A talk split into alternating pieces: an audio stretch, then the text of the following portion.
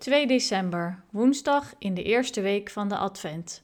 Welkom bij de podcast van Emmanuel Online, waarin we samen op weg gaan naar Kerstmis.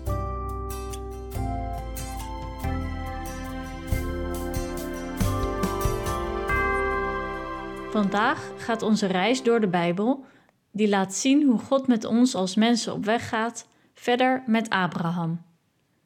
Voor de kinderen is er trouwens ook een leuke videoserie op weg naar Kerstmis, het Engelenjournaal. Meer informatie is te vinden in de show notes. Maar nu mogen we even stil worden en ons door de muziek tot God richten.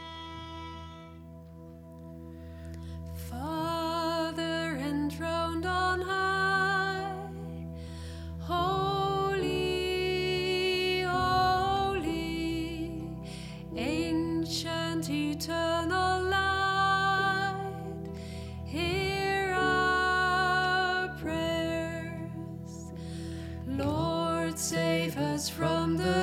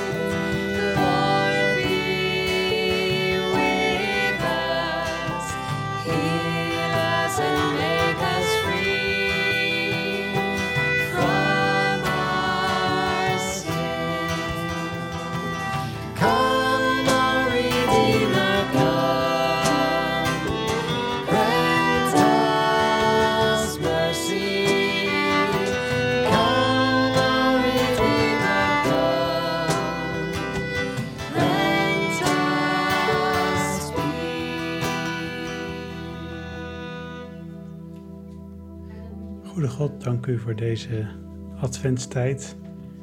Deze tijd waarin we niet alleen uitkijken naar dat u in ons midden komt, maar ook een tijd waarin we opnieuw mogen beseffen hoeveel u van ons houdt. Dat u altijd naar ons toe komt, dat u ons altijd tegemoet wilt komen. Dank u wel, Heer, dat u een God bent die heel dicht bij ons wil zijn.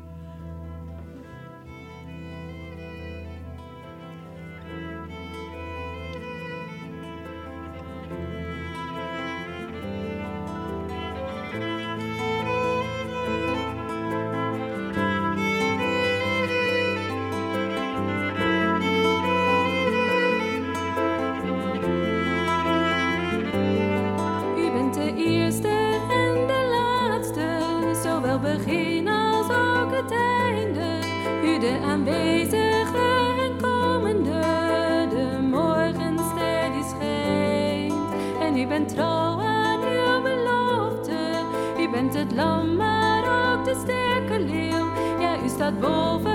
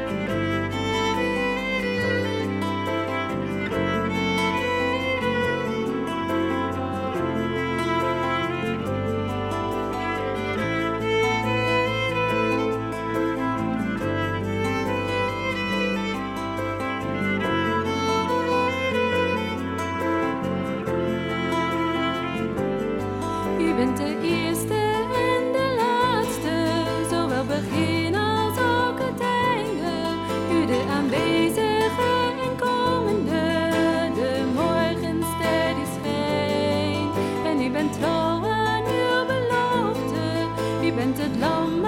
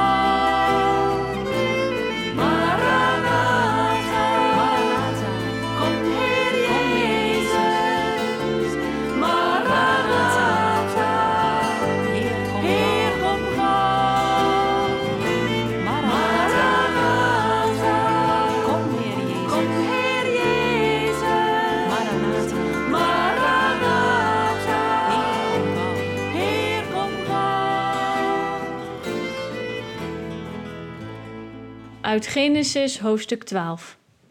De Heer zei tegen Abram: Trek weg uit je land, verlaat je familie, verlaat ook je naaste verwanten en ga naar het land dat ik je zal wijzen. Ik zal je tot een groot volk maken. Ik zal je zegenen, ik zal je aanzien geven. Een bron van zegen zul je zijn. Ik zal zegenen wie jou zegenen. Wie jou bespot, zal ik vervloeken. Alle volken op aarde zullen wensen gezegend te worden als jij. Nu vraag je misschien af of je de lezing niet goed hebt verstaan. Misschien heb je het eigenlijk niet eens gehoord en vraag je af waar ik het over heb. Ik heb het over de introductie van Abram, die dus geen Abraham heet. We hebben Abram net ontmoet. Hij woont met zijn vrouw in Mesopotamië en we hebben nu gehoord over zijn familie, hemzelf en zijn vrouw. Abram betekent verheven vader, maar zijn vrouw is onvruchtbaar. En dat is het enige wat we tot nu toe van haar weten, waarmee ze zelfs wordt geïdentificeerd. Misschien wist je al dat Abraham een tijd later van God een nieuwe naam zal krijgen en dat hij hem dan Abraham noemt. Abraham betekent vader van velen. Wat een ellende. Eerst heet hij verheven vader en daarna zelfs vader van velen. Maar nu, hij is helemaal geen vader. God geeft mensen wel vaker een nieuwe naam, wat dan iets van hun identiteit of roeping weerspiegelt. Jacob wordt Israël, Simon wordt Petrus. En wij weten nu dat Abraham echt de vader van velen zal worden. Maar ondertussen zit Abraham mooi in de ellende. Hij zit daar prima in Mesopotamië met zijn familie en zijn spullen. En dan komt God en zegt: hey, kom mee naar het onbekende. Het wordt geweldig. Ik ga een groot volk van jou maken en door jouw zegen over de hele aarde brengen. En Abram? Abram zegt niet: "Ehm, God, mijn eh, vrouw, kan eigenlijk helemaal geen kinderen krijgen. Hij gaat op weg. Hij vertrouwt compleet op Gods voorzienigheid. En God doet wat hij belooft. Sarah krijgt een baby, ook al is dat dan onmogelijk. Net zoals dat kleine babytje waar we nu naar uitzien onmogelijk was. Per slot van rekening had Maria geen omgang met een man. Voor zowel Maria als Abraham gold dat ze een rotsvast vertrouwen op God hadden. Hoe is dat voor ons?